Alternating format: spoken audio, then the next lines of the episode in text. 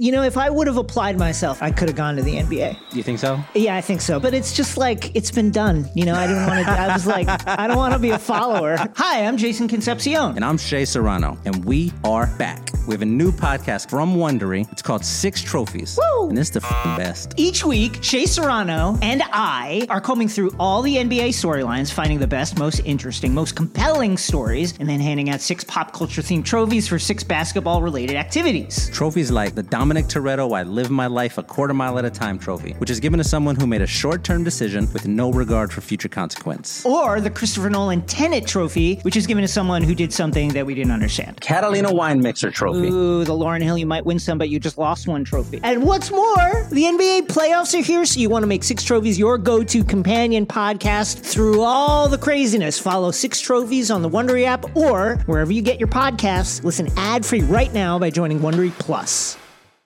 What these young bloods have to understand that this game has always been and will always be about buckets. Just attack the basket.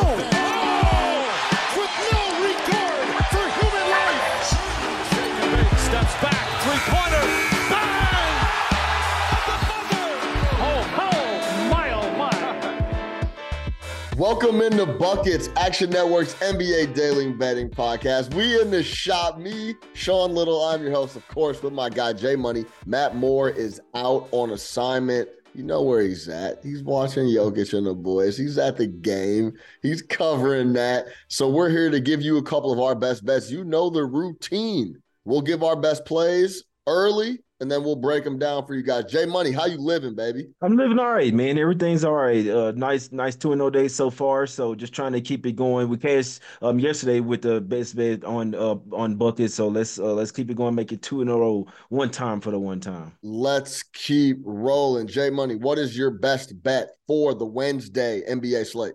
Man, I'm straddling in between. I know I like Blazers first half, and I like the 76ers full game as well. Obviously, they play with us on the injury report uh, and be questionable, but I think those two, I think I'm going to go with both of those. I, re- I really got a strong feel on both of those. We're going with Sixers full game plus four and a half. Blazers first half should be somewhere around minus two.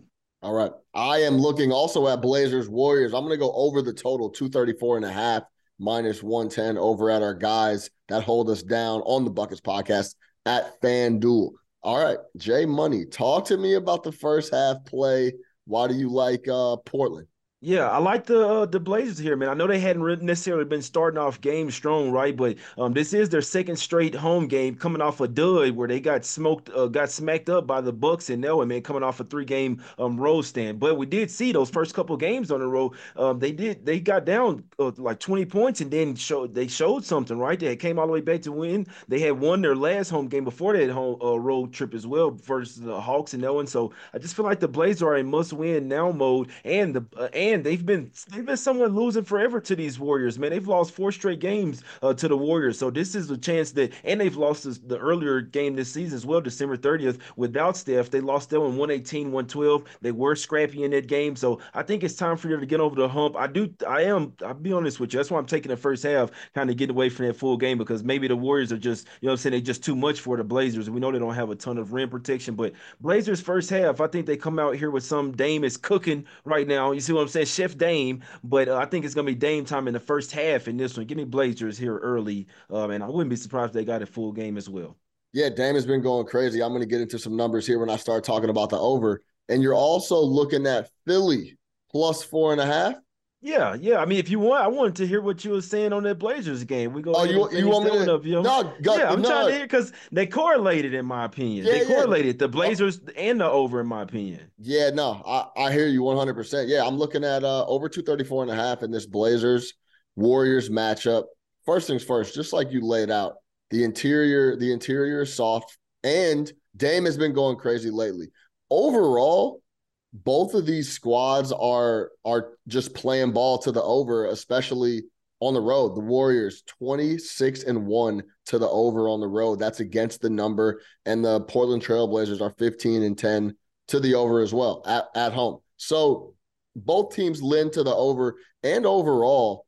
The offensive rating for the Portland Trailblazers, we know the last 10 games is third in the league at 121.6. They have been absolutely cooking. Now, while they've been absolutely cooking, their net rating is minus 1.7. They've been getting torched on the other side of the ball on the defensive end. They're 29th, right down there with the San Antonio Spurs, who seem to give up 130, 135 a night at will. I was watching that game against the Bulls on um, Monday night as we record this on Tuesday night.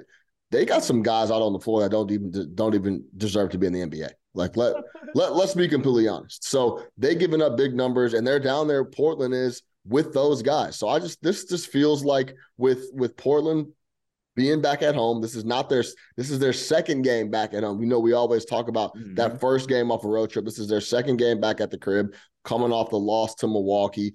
I can see these guys bounce back. This game feels just like a game that's going to be in the 120s to me. That's why I'm looking at over 234 and a half. Yeah, I couldn't talk you off that, my guy. Uh, like I said, I know the Bla- no one's really gonna like the Blazers here, but this is one where I feel like uh, Dame going up against the Warriors. He always has beats with them. Obviously, without Steph right now, and we know the Warriors hadn't been they've been playing better on the road, but now you're without Steph on the road as well. So um, it's not right. They've they've been getting it done at the house without them, but now you step on the road here. Give me the Blazers here early, and um, that's what I'm liking. Blazers first half in this one, my brother. Yeah, I like it. Let's talk about Philly because you you know how you always give the little the little nod, Jay, of of the look ahead spot. I'm already looking ahead to Friday when the Knicks go to Philly. I think that's going to be a really really good spot to back Philly. I think they they take care of business against the Knicks at home. Um, the the Knicks just got a big W against the Magic. They continue to grind out W's. They looked a little tired though against Orlando. They're going to have a couple days off, and then they're retiring Jalen Brunson's jersey in Philly then they're going to show up to to uh, Philadelphia to play the Sixers, who are going to potentially be coming off a tough spot here against Boston as well. But tell me why you like Philadelphia plus four and a half.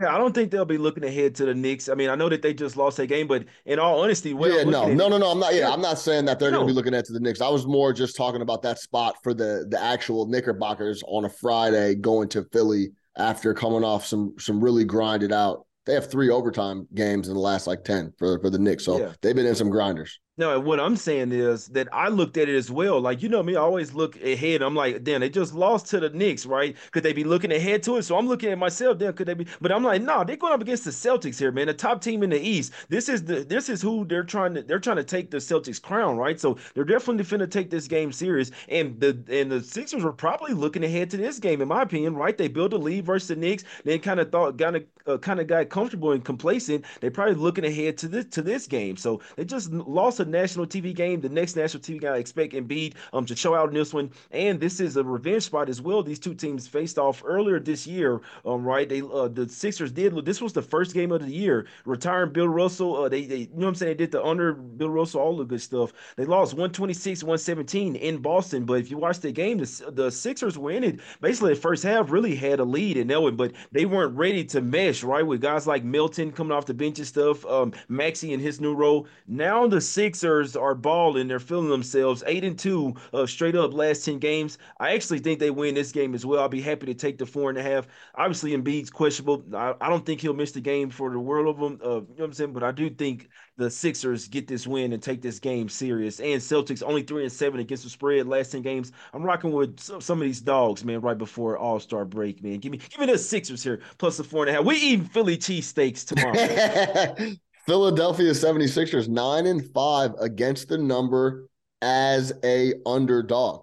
And that's exactly what they're going to be in Boston. And yeah, Embiid lives on the injury report, lives there. He plays majority Last thing. Sean, last thing. The uh, Sixers are fourth best in the NBA at 11 and 6 straight up coming off a loss. That's a big number. I love that. I love that. And especially say this is this will be a perfect scenario for me Boston wins the game by three points. You get the W with the points on Philly. Mm-hmm. Philly has now lost two straight. They're going home on a Friday night to play the Knicks. The number is going to be six and a half, something of that sort. Six, six and a half. They're going to win that game by double digits. Smack City. Mm-hmm. Yes. Look ahead to that spot. No matter no matter what happens, I think it'll be a good spot for the Sixers to get a W. But especially if Philadelphia loses the game, they're gonna get a they're gonna be in a big bounce back spot on a Friday against the Knicks. I really like that spot. Stay tuned there. All right, that's gonna do it. We're in and out of here on buckets for Wednesday. NBA slate, February 8th. For Jay Money, I am your host, Sean Little. Always remember, get buckets. We'll see y'all tomorrow.